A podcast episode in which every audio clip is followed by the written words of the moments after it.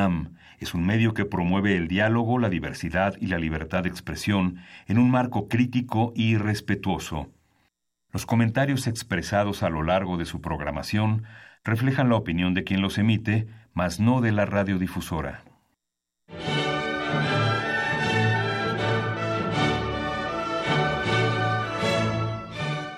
Diálogo jurídico. Derecho, cultura y humanismo. Programa a cargo del maestro Eduardo Luis Feher.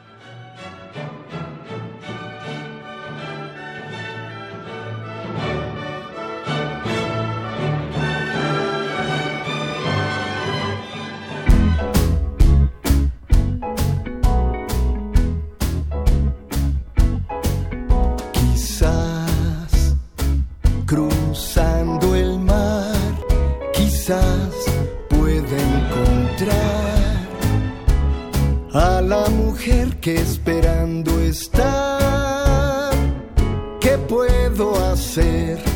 Olvidarla o no, la buscaré, al mar lo cruzaré y en la playa encontraré a la mujer que me espera. En esta emisión de la Facultad de Derecho, Diálogo Jurídico, con nuestro lema Derecho, Cultura y Humanismo. Pues un gusto tener aquí en los micrófonos de Radio UNAM a la doctora Socorro Marquina Sánchez, quien es secretaria académica de la facultad. Antes de eso, felicidades al padre Cronos, porque trajo música muy bonita, ¿eh? Felicidades. Cada semana, amigos del auditorio, como ustedes lo saben, y mis invitados, le pido la renuncia con carácter revocable por si no trae buena música. Siempre se la revoco porque siempre trae música buena. Bienvenida, Socorro. Muchas gracias por tu presencia aquí en los micrófonos de Radio UNAM. Muchas y en gracias. En particular, doctor, el programa de la Facultad de Derecho. Nos acompaña el maestro Leonardo Vargas, que es responsable de becas y cursos de actualización en nuestra Facultad de Derecho. Muy bienvenido. Gusto saludarlo. Gracias. Y el profesor María, Mario Olivares, responsable de movilidad académica. Yo eh, hace tiempo quería invitar a la, a la maestra Marquina, a quien le tengo una particular admiración desde hace muchos años, sincera y particular admiración. Es una persona muy respetada en el ámbito jurídico de nuestra facultad y a nivel nacional, y es una y ha sido una funcionaria pública vertical, inteligente y pues creativa e imaginativa. Y a partir de que está en la Secretaría Académica de la facultad hemos visto estas cualidades que, que te adornan, cosa que nos da mucho gusto. Yo quisiera, para efectos de nuestro auditorio, que le comentaras al mismo a qué se dedica la Secretaría que tú encabezas en la Facultad de Derecho, la Secretaría Académica. Bien, pues en primer lugar, muy buenos días, eh, doctor Feher, estimado Lalo. Muchísimas gracias, en primer lugar, por esta presentación tan generosa que acabas de hacer sobre mi persona. Creo que te has excedido, pero eh, sobre todo por este afectuoso, eh, por esta afectuosa presentación. Pues sí, eh, ya son muchos años de estar en la administración pública y en mi queridísima Universidad Nacional Autónoma de México y en mi entrañable Facultad de Derecho.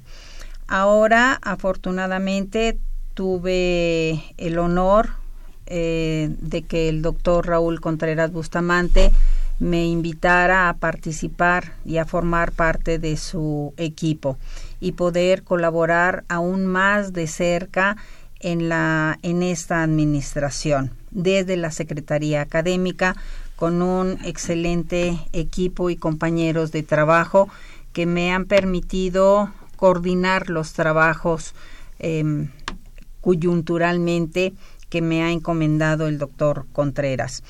La Secretaría Académica creo que es un punto medular en la Facultad de Derecho, porque la Facultad de Derecho es una entidad académica por excelencia, donde se imparten los estudios de la licenciatura en Derecho y por lo tanto es la columna vertebral, la cuestión académica. Y por lo tanto tenemos un sinfín de actividades, de funciones que cumplir. Desde cuestiones, y lo más importante que es mantener actualizado y supervisar la impartición y la aplicación correcta y debida del propio plan de estudios, tanto en la Facultad de Derecho como en las escuelas que están incorporadas a la universidad, o sea, en el sistema incorporado, sí, que es, digamos, la ventana, la puerta hacia el exterior de la universidad, pero también otras funciones no menos importantes, que son todo eh, y una parte también fundamental, que es la planta docente, los profesores que obtienen su titularidad, ya sea como profesores de por oposición en alguna asignatura o su oposición como profesores de tiempo completo. Todo este mecanismo, todo este proceso que se lleva a cabo es ahí en la Secretaría Académica. Otro gran rubro que también se lleva son las becas, que en un mm, poco tiempo, eh, si usted nos los permite, Eh, hablará el maestro Leonardo Vargas, que se han incrementado junto con apoyo de la D E G O A E, se llevan y se ofrecen a los estudiantes. Tenemos trece programas de becas diferentes. A los profesores también se les ofrecen eh, cursos de actualización para mantenerlos actualizados, tanto en el aspecto pedagógico como en el aspecto eh, disciplinar, temático de, de sus materias. Las tutorías que se les ofrecen a los alumnos y que estas son dirigidas y asesoradas por los propios docentes. Otro rubro muy importante, eh, grosso modo, son la toda la cuestión de la movilidad académica, que el maestro Mario Olivares nos comentará de ellos. Esta movilidad que se da de los alumnos de nuestra facultad que salen al, al extranjero a tomar un semestre al menos en alguna universidad extranjera o en alguna universidad pública del, de la República Mexicana, o algunas asignaturas en alguna otra facultad. Y de los alumnos que recibimos, sí, en la facultad también de universidades extranjeras, de eh, universidades nacionales o de las facultades de la propia universidad. Antes de continuar con esto, perdón, de Socorro, voy a sí. recordar a los a nuestro auditorio, los teléfonos en cabina son del cincuenta y cinco treinta y seis ochenta y nueve ochenta y nueve, repito, cincuenta y cinco treinta y seis ochenta y nueve ochenta y nueve, y la sin costo cero uno ochocientos cincuenta cincuenta y dos seiscientos ochenta y ocho, repito, cero uno ochocientos cincuenta cincuenta y dos seiscientos ochenta y ocho. Ahorita, si nos podemos tener un momentito para ilustrar a nuestro público, eh, maestra Marquina, doctora, eh, ¿de qué partes del extranjero han venido estudiantes a la Facultad de Derecho? Así que te acuerdes. Eh, de Alemania, ajá, de Francia, de mm, eh, Colombia, de Sudamérica. De Colombia nos visitan sí, bastantes, ¿eh? De Colombia nos visitan bastante, de, de, de Sudamérica, sobre todo de, de, de Colombia, pero también de, de Europa. Alumnos este, europeos también nos visitan. ¿Qué hablan Francia, español? Eh, eh, a veces les cuesta trabajo, pero sí este, tienen el, el idioma, porque es el requerimiento que se les que se les señalen, claro, que tengan el idioma español, yeah, como a nuestros alumnos también cuando van a esas universidades siempre se pone el requisito, eh, qué idioma es el que se requiere para esta movilidad. Tenemos un mensaje del señor Jaime Chávez, una persona que nos, nos llama muy seguido, es un hombre de cultura que está muy interesado en estos temas, y te pregunta si en las universidades de la Ciudad de México quién designa a los maestros que están capacitados y quién supervisa el plan de estudio. Universidades eh, de la Ciudad de México. En la Universidad de la Ciudad de México. En las universidad, universidades. Ah, universidades. A ver, en las universidades, cada universidad tiene su propio ordenamiento. Nosotros tenemos nuestra ley orgánica y tenemos el Estatuto General de la UNAM. Y de ahí se deriva, nosotros tenemos el Estatuto del Personal Académico, sí, que ese es el ordenamiento que regula a los profesores, tanto a los profesores de asignatura como a los profesores de carrera. Y en este ordenamiento, esta es la norma, ajá, en la que se señala cuáles son los requisitos para que puedan eh, ser profesores, ya, de asignatura, uh-huh, y de carrera. También. Así es, y cada universidad tiene su propio ordenamiento. El fundamento constitucional es el tercero, fracción séptima de la Constitución, de que cada universidad autónoma, es decir, pública, se regula por sus propios ordenamientos jurídicos. Antes de pasar al primer corte musical, que ya estamos terminando con el primer segmento, quiero comentar al auditorio y también al, a los presentes que yo tuve dos alumnos hace diez años en la facultad, coreanos, uh-huh, sí, que hablaban español perfecto. Y entonces les pregunté que a qué venían dos coreanos a estudiar toda la carrera. Además eran brillantísimos, ¿eh? Sacaron diez en todo, ¿eh? Dice, en el futuro, las relaciones con Asia, y en particular con Corea del Sur, donde venían, van a ser muy importantes para México y para Corea. Nos mandó a estudiar Derecho para que conociéramos la legislación y para que fu- fuéramos un puente entre Corea del Sur y México. Muy interesante, ¿eh? Interesante. Muy interesante. Este, bueno, ahí, si me permiten, voy a entrar un poquito a lo que es mi materia, que es Derecho Internacional. Y podrías permitir nada más que pudiera ser en el siguiente segmento, claro, porque ya sí, el padre Crono nos está haciendo con la espada la señal de que termine el primer segmento y empezará en breve el segundo. Continuamos, se encuentran en cabina la doctora Socorro Marquina Sánchez, secretaria de la Académica de la Facultad de Derecho, el profesor Leonardo Vargas, responsable de becas y cursos de actualización, así como el profesor Mario Olivares, responsable de movilidad académica. Eduardo Luis Feher, es la hora de la Facultad de Derecho, diálogo jurídico. No le cambie, gracias. Hola amigos, les habla César Costa a través de Radio UNAM para saludarlos y presentarles una de mis canciones. Aquí está.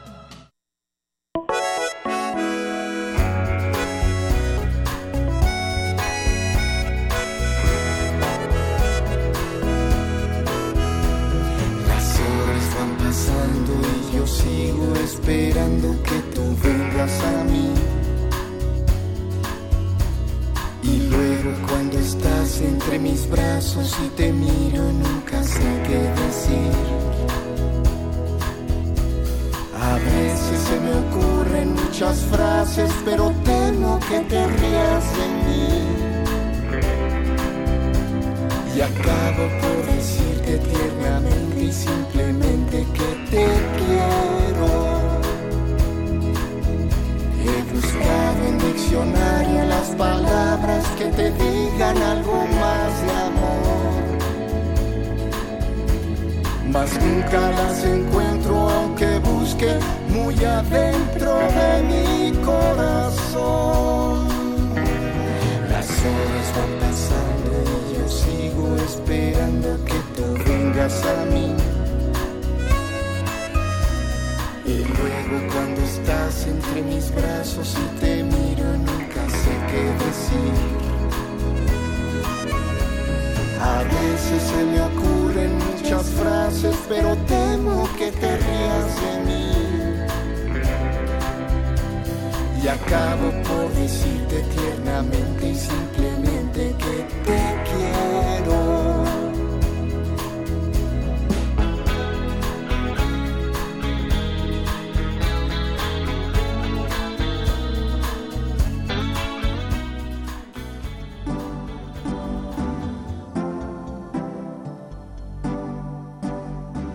Está usted escuchando Diálogo Jurídico, Derecho, Cultura y Humanismo.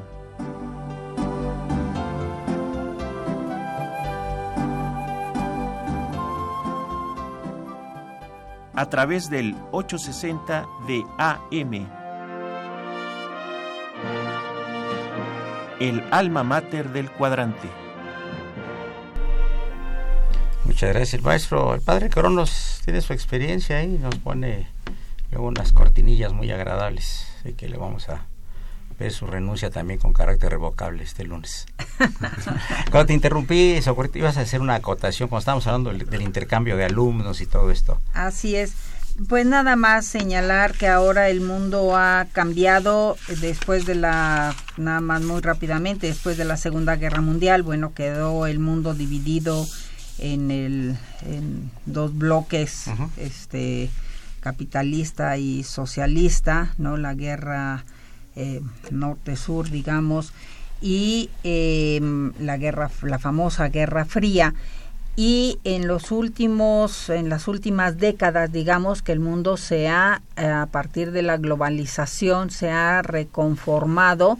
Eh, cuando cae el socialismo, se, que se disuelve la, la U R S S, la Unión Soviética, eh, se disuelven esos, digamos, esos bloques, esos dos grandes bloques, eh, el Pacto de Varsovia, se reconforma la OTAN y surgen nuevos bloques. Y estos nuevos bloques, con la globalización, se reconforma el, el mundo entero. Y entonces surgen otros pequeños bloques. El Telecán, el G tres, el, el G veinte, el, la, la Unión Europea, ya como Unión Europea, primero como la, la eh, eh, eh, eh, la, la eh, ¿cómo se llamaba antes de la Unión la Europea? Económica Europea. La, la, eh, exactamente. Eh, y eh, empieza a surgir obviamente los Tigres del Asia, claro. Que esta es otra gran a, alianza que tienen y que vienen muy muy fuertes. Sí, sí. Entonces se van se va reconformando el mundo y obviamente lo que son los Tigres del Asia junto con China mm. tienen una mm. penetración muy fuerte en todas las economías de los países y en la economía mundial. Simplemente como un acotamiento. Incluyendo la nuestra, por supuesto. Por supuesto, por supuesto. Yo también he tenido alumnos eh, coreanos. ¿Ah, sí? Sí, sí, en mis grupos. Así y es. He visto colombianos y sí. peruanos y de eso me, me da mucho gusto, ¿no? Y también más gusto que también los nuestros vayan allá, ¿no? Sí. Que por sí, cierto, sí, los sí. nuestros están muy bien preparados, ¿eh? Están muy los bien preparados están muy, y están muy eh, bien preparados. El doctor Contreras tiene mucho interés eh, que cada vez mm, un mayor número de nuestros alumnos tenga la posibilidad y tenga todo el apoyo para que eh, tengan mejores resultados en los concursos sí. que lanza la Dirección de Intercambio eh, Internacional. Ajá, yo quiero preguntarle a, a variar, darle un poquito variada sí. la plática. Leonardo, eh, ¿a quién se le dan becas y en qué consisten las becas y los cursos de actualización que están a tu cargo? Bueno, eh, ¿las becas son económicas? Las becas hay económicas uh-huh. y hay de distintos tipos. Bueno, anteriormente la que conocíamos, que era donde más se becaba alumnos, era precisamente del programa Pronabes, que eran con recursos federales a través de la Secretaría de Educación Pública. Cambió el nombre, ahora se llama Manutención. Okay. También hay otra beca que es por parte de la, de la universidad, uh-huh. a través de Fundación UNAM, uh-huh. eh, que es la, el programa de fortalecimiento de los estudios de la licenciatura, que es PEFEL. Eh, y también hay otras en especie, de hecho este, son para alumnos que no tienen precisamente eh, la oportunidad de tener un buen promedio por cuestión alimenticia. Entonces en este caso tenemos la de apoyo nutricional, donde se les otorga un alimento diario, o sea, de lunes a viernes, para que ellos pudieran estar en una, una mejor condición. Qué interesante, qué importante, ¿eh? Hay gente que hay de todos los tratos sociales, los, la universidad es el reflejo del país, ¿verdad? Así es. Pero digamos, eh, esta ayuda para cosa eh, alimenticia, son vales que se les dan y van al... Yo he visto que se hacen unas filas ahí en el en la cafetería, ¿no?, de economía para... Bueno, de hecho, este a nosotros se nos otorga el servicio sí. en la Facultad de Filosofía y Letras, ah, como, como ustedes saben, no, sí, no sí. tenemos cafetería en la, en la facultad como sí, tal, sí, sí. y entonces el servicio desde hace tres años nos lo está otorgando ah, la Facultad de Filosofía y Letras, y eh, ahí llegan nada más los alumnos con un lector óptico, y ya tienen el número de cuenta, eh, que obviamente todo el proceso pasa por la, por la Dirección General de Orientación Educativa de la UNAM, y bueno, también eh, con nosotros se hace parte de la validación. ¿Es desayuno o comida o cena? Eh, bueno, sí puede ser, porque hasta las siete y media de la noche se les otorga el servicio. Qué importante eso, ¿eh? Sí, no, no, si no está bien alimentado un alumno, ¿verdad? Y no tiene rendimiento. Don Mario... Perdón, sí, este, doctor, adelante. Si, si me permites, eh, adelante, claro. ahí, ahí quiero hacer mención de una beca muy especial okay. que promovió el señor director, el doctor Contreras, que es sobre el programa de excelencia académica, el P E A, que son para alumnos de excelencia académica, y esto se hizo conjuntamente entre la Suprema Corte de Justicia y Fundación UNAM. Es eh, se otorga a cien alumnos eh, y se les dio la generación del centenario Ajá. del dos mil diecisiete uno. Eh, tienen unas especificaciones muy concretas porque ellos tienen que cursar materias adicionales, tienen que acreditar que van a tener el TOEFL cuando ingresen a séptimo semestre, séptimo, séptimo semestre. Eh, tienen que tomar las materias con maestros de excelencia, eh, es decir, tienen requisitos muy especiales, rigurosos, muy digamos. rigurosos, sí.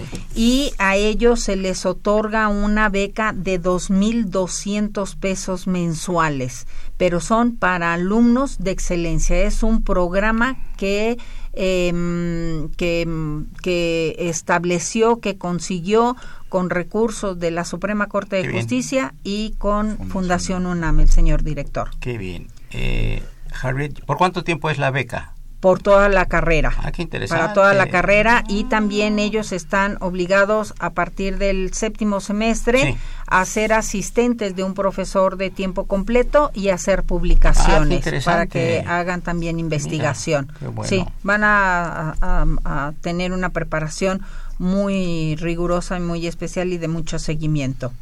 Manda un saludo a la señora Harriet Jones, a la maestra Socorro Marquina, muy interesante lo que comenta. Gracias. Muchas gracias. Don Mario Olivares, ¿qué significa movilidad académica? Doctor, primero que nada, buenas tardes. A su amable auditorio igualmente un saludo. Y bueno, eh, a nivel de la Universidad Nacional, lo que tenemos es un programa de movilidad educativa.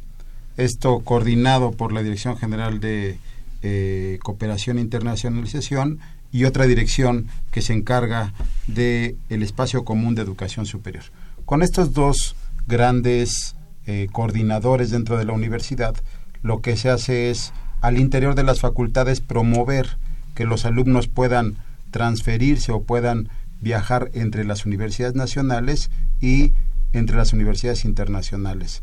Esto de las universidades internacionales, como bien ya lo platicaban, tenemos un gran número de alumnos que vienen, pero sobre todo también un gran número de alumnos que se van a las universidades internacionales para tener una experiencia eh, educativa, claro.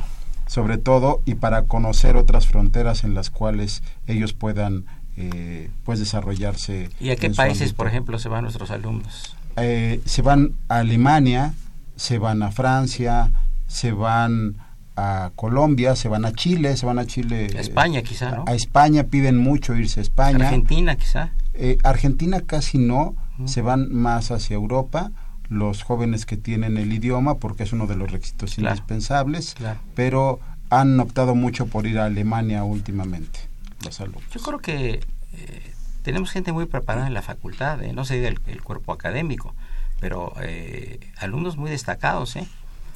Yo en un programa Sin recién, lugar a dudas. Sí, en un programa recién estuve platicando sobre el asunto este de los millennials, ¿no? Uh-huh. Pero a mí se me hace una generación muy inteligente, digo, muy dependiente de la cosa tecnológica, pero pues es un momento de ellos, ¿no? Sí, sí, sí. Les digo pero, yo que nacieron con el chip integrado. Total, pero eh, sin embargo, por ejemplo, es un buen auxiliar, inclusive para nosotros como profesores, cuando tenemos que, estamos hablando de Benito Juárez, el, el tratado tal, de tal, tal, tal, lo que sea, y, y si no lo hay a la mano, pues con un teclazo ahí te lo consigue un alumno en el... A ver, pero yo creo que ahí hay que hacer un acotamiento. Uh-huh.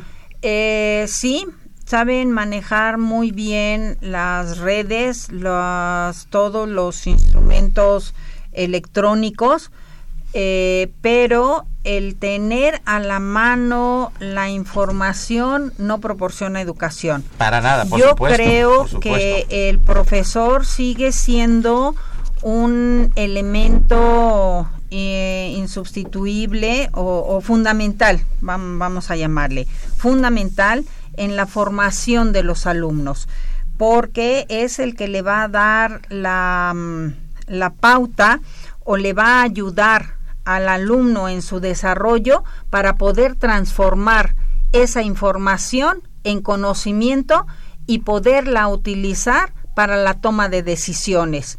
Porque información que no es utilizada para toma de decisiones no sirve para nada. Bueno, ese es mi punto la de... La comparto mi, totalmente. Mi, es un auxiliar nada más para Así que después es, se ahonde en un tema. Nada más, porque te la recitan, pero si no la introyectan claro, y no, no la asumen, no es no, aprendizaje no, claro, significativo. No, no, no, cero, no. Definitivamente, ¿no? Claro. Es un simple auxiliar nada más. Así es. No es como nosotros teníamos que ir a los libros o traducirlos, que es... Así es. Y aquí pues, a, la, a la altura de un teclado. Simplifica.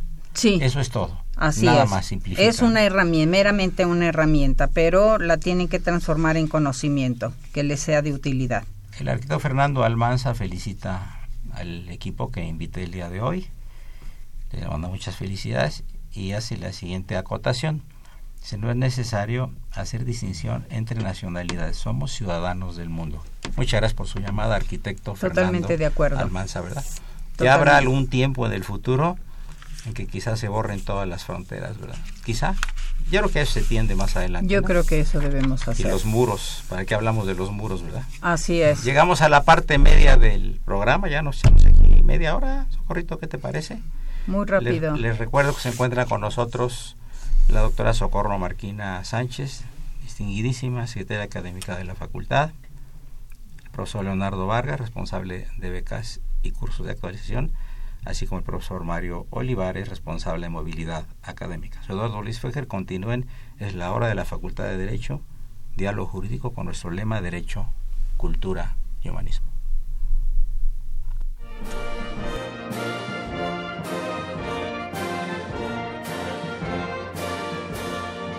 Su opinión es importante, comuníquese.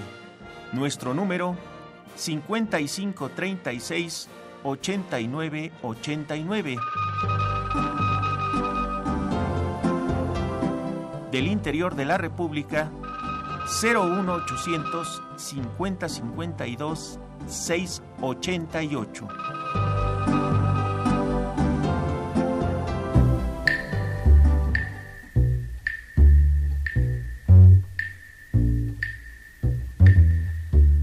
Sé que vas a irte ahora, sé también que no volverás, sé que la fiebre va a envolverme y que de calor moriré, tú me das fiebre.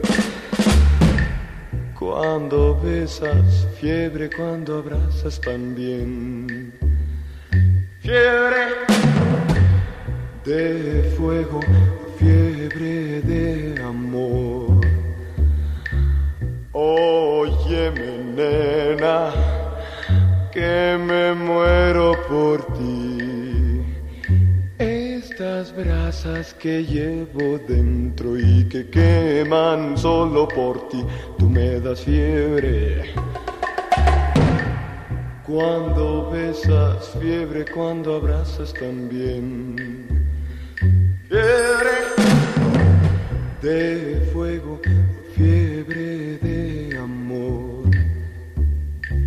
Salva mi alma y no te vayas, no te vayas lejos de mí. Esta fiebre me atormenta y no puedo ya vivir sin ti.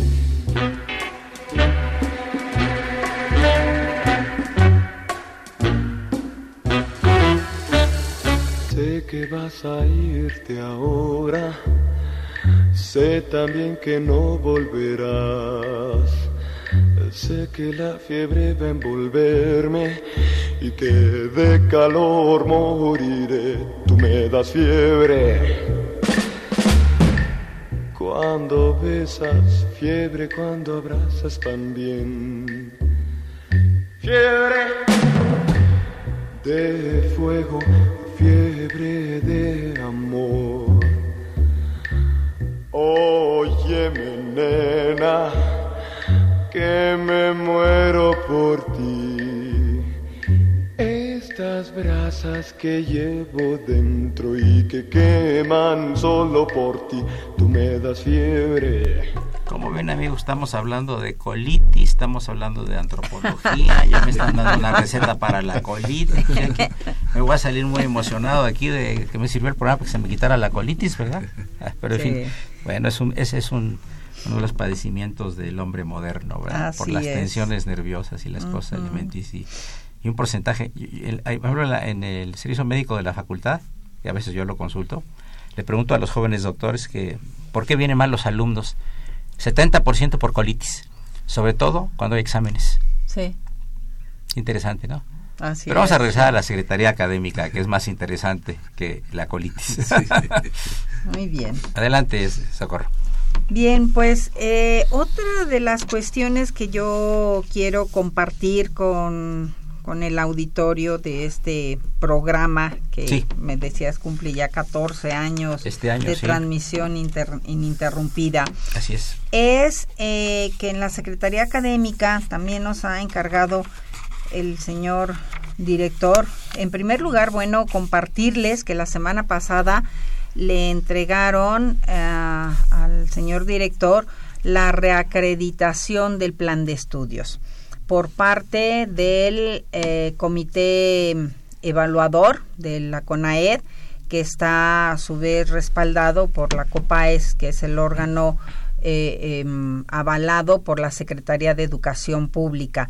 Es la segunda vez que se reacredita. Qué bien. El primero se acreditó en el dos mil siete, sí, se reacreditó en el dos mil doce y ahora se eh, reacreditó por segunda ocasión en diciembre del dos mil diecisiete y, y le hicieron entrega al doctor Contreras la reacreditación del plan de estudios la semana pasada por parte del maestro Felipe Ibáñez y del maestro Fernando Peniche de Ajá. la CONAED. Entonces ya. creo que fue un logro también de, claro. de la administración la del doctor Contreras, porque es la calidad académica con la que se está impartiendo el plan de estudios sí, sí. en las tres modalidades, sí, sí. escolar, abierta y a distancia.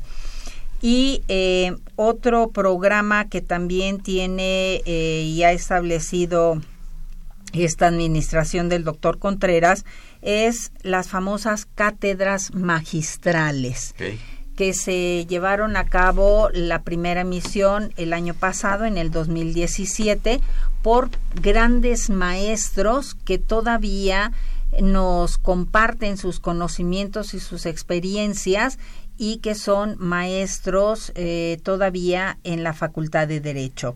Esto fue el año pasado, fue un programa que tuvo mucho éxito y fue dirigido esencialmente a jóvenes maestros para que les transmitieran, en primer lugar, conocimientos sobre la materia que estos maestros imparten, pero en especial cómo habían, cómo se habían iniciado estos grandes maestros de gran trayectoria, de gran renombre, que todavía comparten con nosotros las, las aulas, uh-huh. cómo habían iniciado sus andares en la docencia.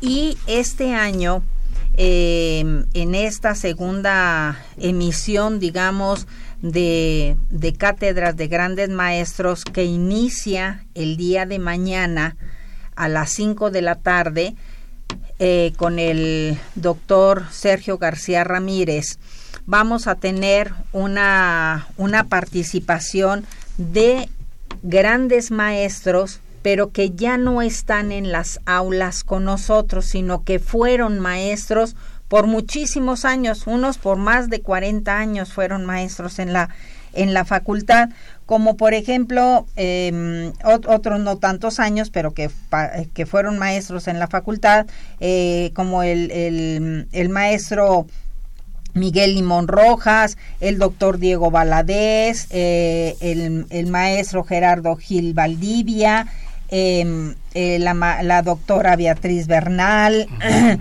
eh, Eduardo, el doctor Eduardo Andrade, uh-huh. eh, el, el maestro José Carreño, eh, Miguel Limón Rojas, creo que ya lo dije, y cierra un maestro que por más de cuarenta y un años dio clases, el notario setenta y ocho, Miguel Ángel Zamora y Valencia, que de verdad está muy emocionado de regresar a la facultad a impartir una cátedra. Maravilla. No sabe, el día que, que le hablé de parte del doctor Contreras para invitarlo, bueno, está muy emocionado de poder ah. compartir el regresar a su facultad, claro. a dar una plática, a compartir su, sus experiencias, sus sapiencias sobre la expertise que tiene en el tema y sobre todo de decirles a estos jóvenes maestros que ahora forman parte de la planta docente de la facultad, uh-huh. cómo fue su vida docente en la facultad. Entonces, ese también es una, una um, un, un gran proyecto, así es que están todos ustedes invitados mañana en el Auditorio Benito Juárez en, eh, a las cinco de la tarde a, a iniciar este programa de Grandes Maestros con la plática, con la, la cátedra magistral del doctor Sergio García Ramírez. Eh, sale publicado el programa en Gaceta UNAM ah, okay, sí, para sí, todos claro, ustedes. Claro, claro. Y termina el ocho de mayo sí, Socorro, el programa. A mí me interesaría porque el programa de alguna manera está dedicado a ti. Eh, platícanos de tu vida académica y profesional un poquito para que nuestro auditorio... Eh, ¿Entraste como adjunta de algún maestro a para ver, clase? Este, a veces es difícil platicar de... de uno y en primera persona este es, es difícil, pero a ver, yo estudié en prepa cinco, o sea, una prepa este no fácil.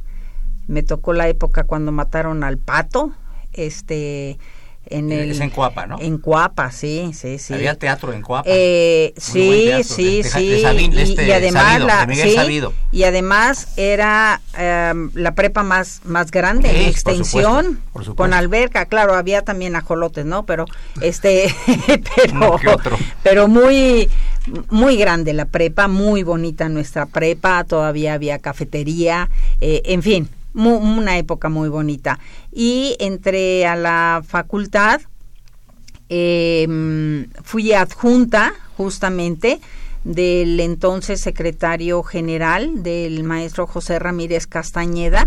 Conocí muy bien. Con él me, me inicié en la docencia. A mí desde chiquita yo ponía mis muñecas a, a jugar. Me gustaba dar clases, claro. este, porque luego ponía a mis hermanos, pero sí. se aburrían sí, rápido, sí. ¿no? Entonces, pero las muñecas no me gustaban mucho porque no me contestaban, ¿no? Claro, no se claro. movían, entonces no, no me agradaba mucho. Pero siempre me gustó la docencia. Eh, me inicié con el con el maestro José Ramírez Castañeda. ¿Daba civil o algo así, no? Sí, introducción al estudio del derecho ah, y, y civil, pero yo con él empecé con introducción al estudio del secretario del doctor Astudillo, del de, ¿no? Así es, claro. eh, así es, él era el secretario uh-huh. general.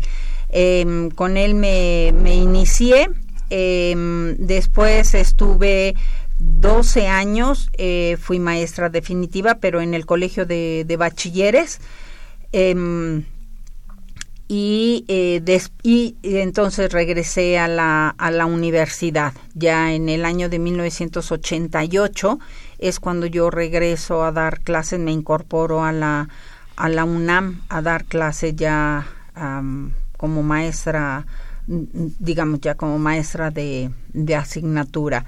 Eh, y desde entonces, bueno, sí, cuando trabajé, eh, he trabajado, bueno, cuatro veces, he estado entre la UNAM y la C E P, este, y, eh, Relaciones Exteriores también, pero eh, espe- eh, sustancialmente he estado entre la UNAM y eh, la Secretaría de Educación Pública.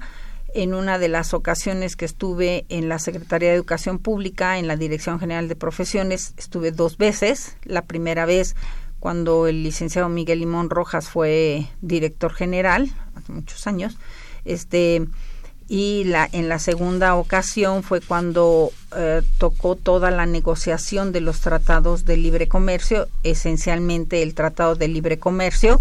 Digamos que esa fue el modelo para luego todos los demás tratados que se han negociado.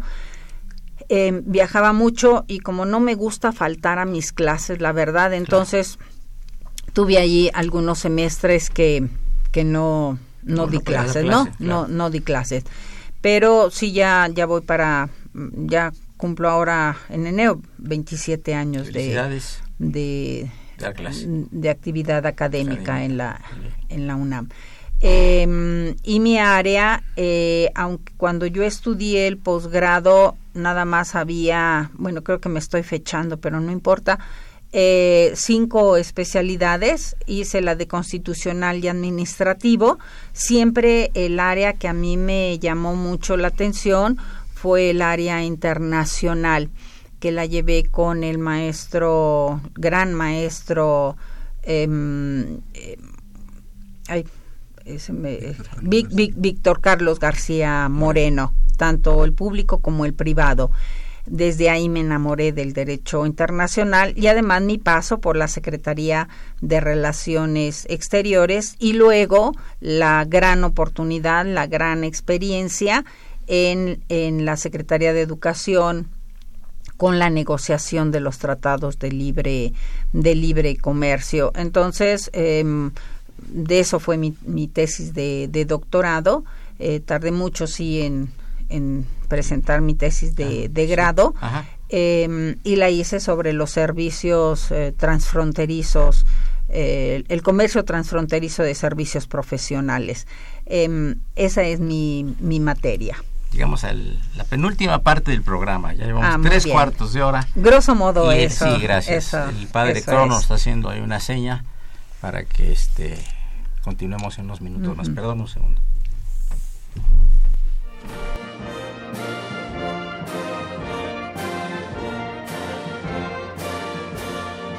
Su opinión es importante. Comuníquese. Nuestro número cincuenta y cinco treinta y seis ochenta y nueve ochenta y nueve. Del interior de la República, cero uno ochocientos cincuenta cincuenta y dos seiscientos ochenta y ocho.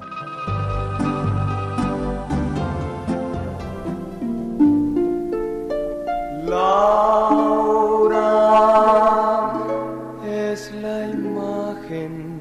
que a media luz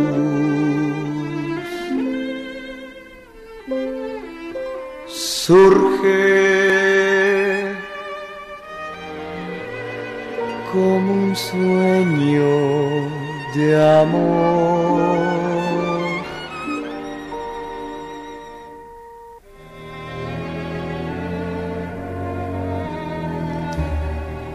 yo sé que no volverá a existir el gran amor que yo sentí por ti, oh Laura, en un mundo distinto estoy,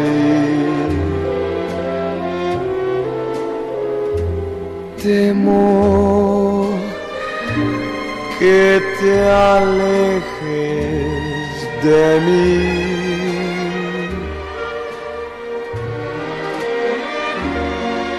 Mas cuando La noche viene a mí, surges la aurora como un sueño de amor.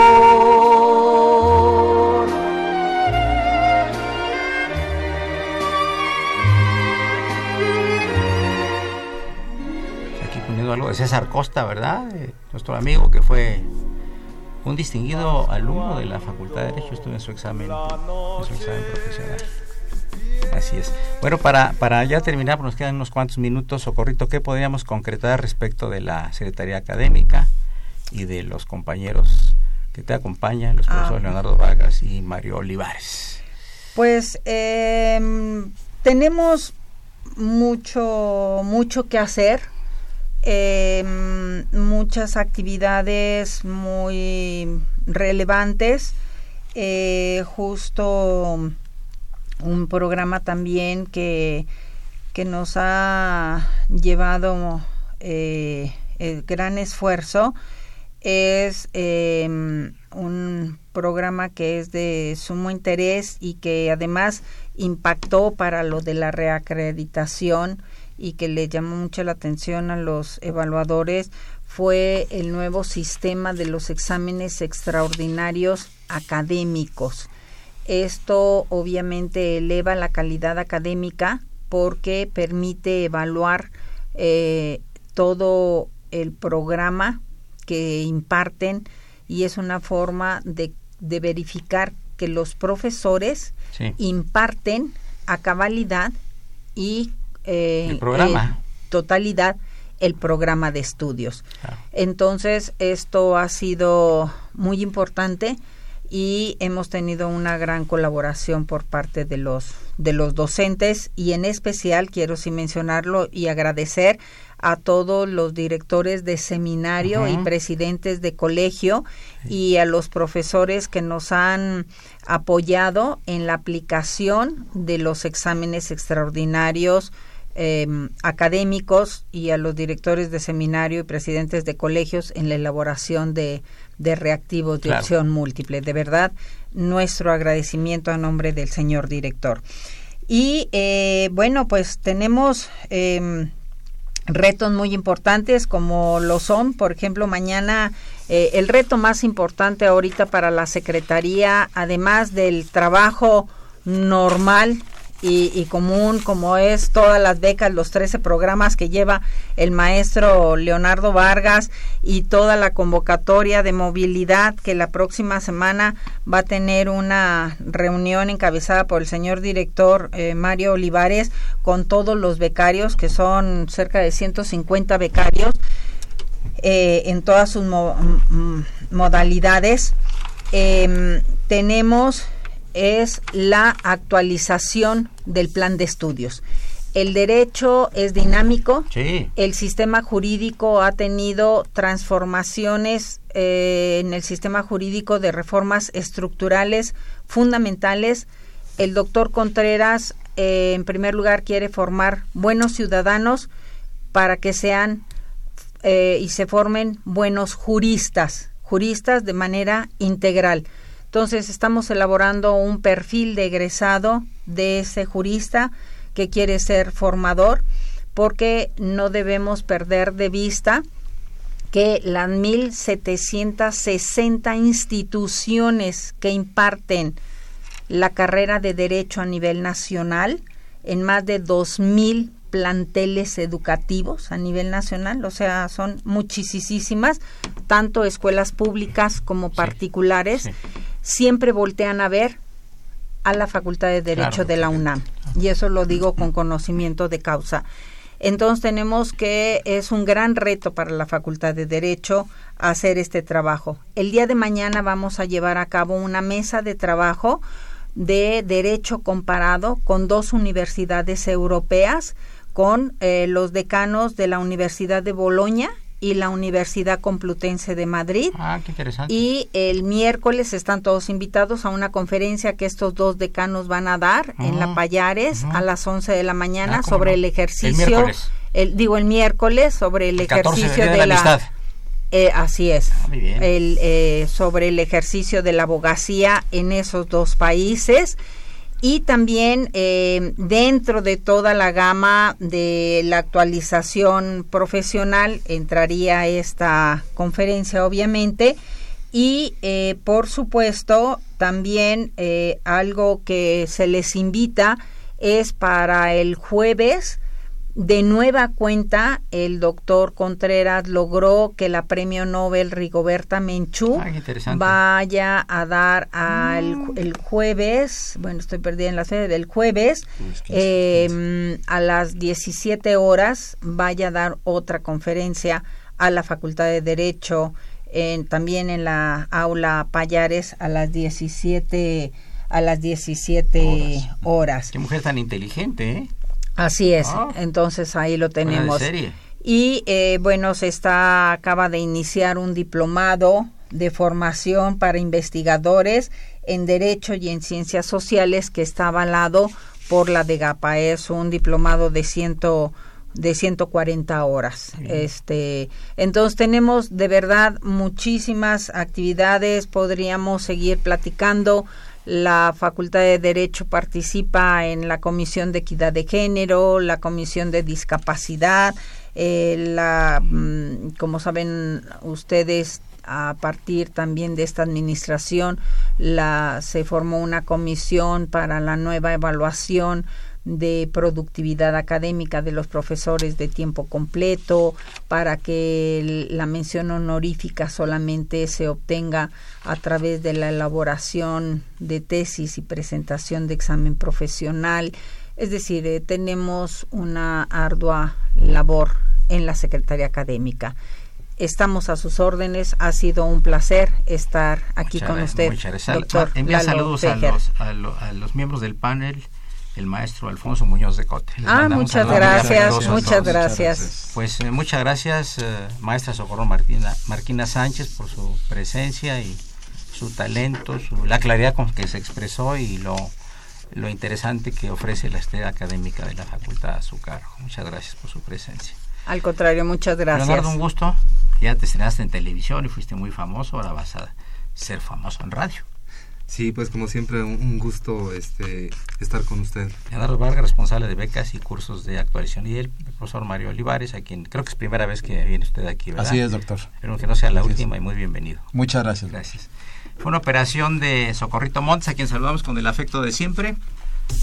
La imagen siempre grata del padre Cronos, don Francisco Trejo, escritor, conferencista, que estuvo, por cierto, dando una conferencia sobre los Beatles y su historia de México en Querétaro hace unos días. Muchas felicidades, profesor Francisco Trejo. Asistencia de producción, Raúl Romero Escutia y Víctor Aguilar. Soy Eduardo Luis Feher, la mejor de las tardes, y continúen en el ochocientos sesenta Radio Universidad, el alma mater del cuadrante. Hola amigos, les habla César Costa a través de Radio UNAM para saludarlos y presentarles una de mis canciones. Aquí está...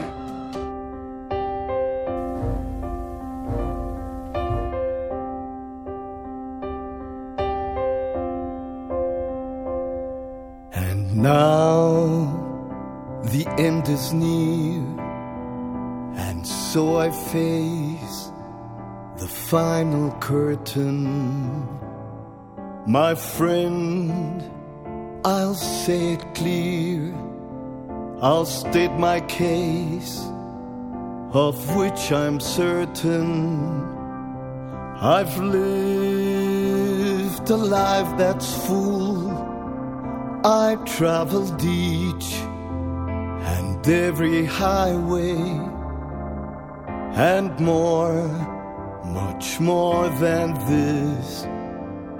I did it my way. Regrets, I've had a few, but then again, too few to mention. I did what I had to do, and so we're through without exception.